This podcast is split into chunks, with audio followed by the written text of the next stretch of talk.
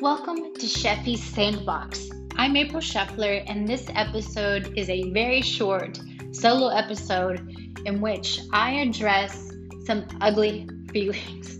Some ugly feelings.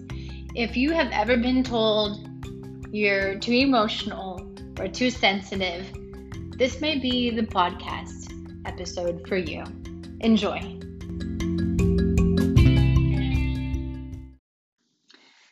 So, with all this talk in the collective about leaning into one's emotions, feeling one's feelings, I made a conscious attempt to approach some uncomfortable feelings, something that I would have otherwise just bottled up or dismissed, and as you will see, I would have missed out on a great opportunity. So, here was the situation I had been feeling disappointed about a project and feeling some doubt. I had asked for a sign as the Soul Tribe podcast uh, episode Self Doubt in Your Soul Path had encouraged. I didn't receive a sign. I was later being vulnerable about my disappointment and self doubt, and the person hearing me didn't respond in a way I felt was supportive. What I heard was shade. Now, one definition of throwing shade is being negative towards something without expressing it directly. But for this interaction in particular, I think I like the traditional definition that we all know comparative darkness or obscurity owing to interception of the rays of light. Keyword being comparative. Now, this person was so well intentioned that a lot of my problem with the situation was why if I knew that, that I took it so poorly. But here's what happened. After hearing my vulnerability, this individual shared their experience around the topic, which we generally think of as a good thing, right? So many times we are taught to put things into perspective of our own experience.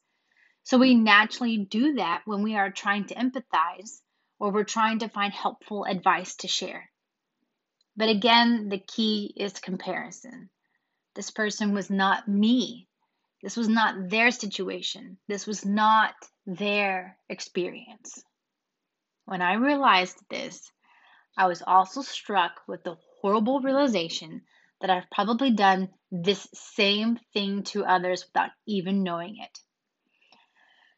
So, as I was unloading the dishwasher, I asked myself, what would I have wanted them to say instead? So I did some role playing in my head. April, I could hear them say, have you put your heart into this project? Then great, I'm so proud of you. Or, I can sense your heart coming through your project and you inspire me.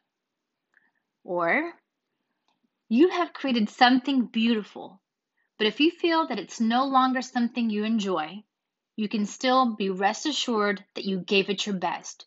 Kudos to you for honoring your path.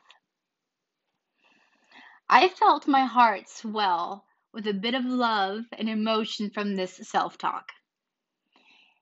Now, I also felt anger. Anger is not the right word as it has all the wrong connotations, but there was a fortifying, energizing resistance that arose when I realized the kind of friend I had wanted in that moment.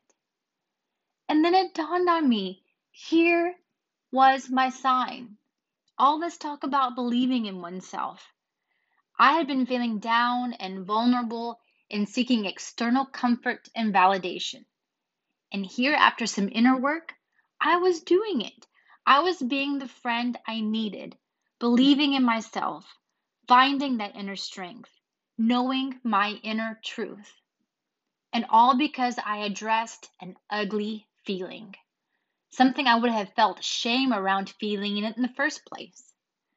I could have just berated myself for the millionth time. Why am I so darn sensitive? And it would have just added to the insecurities and self hatred. Instead, I have an opportunity here for which I can be thankful an opportunity for growth and small steps. Because then there are the days like yesterday in which the short storm is simply so overwhelming that I have no idea where to even start addressing any of my shadow work. But I'm trying to give myself grace for those days as well. Anyway, as reinforcement from the universe, I heard this morning the episode Five Steps to Help You Live Your Destiny on the De Luna Human Design podcast. So much resonated, but once it got to about the timestamp of 37 minutes, 56 seconds, what they were saying was really hitting home. I encourage you to give the episode a listen, and I'll include the link in the show notes. And I want to thank you all for listening to this podcast. This um, has ended up being a very special place where I can voice the highs and lows along this journey of Apriling through life. Thanks for uh, providing grace as I shape my destiny.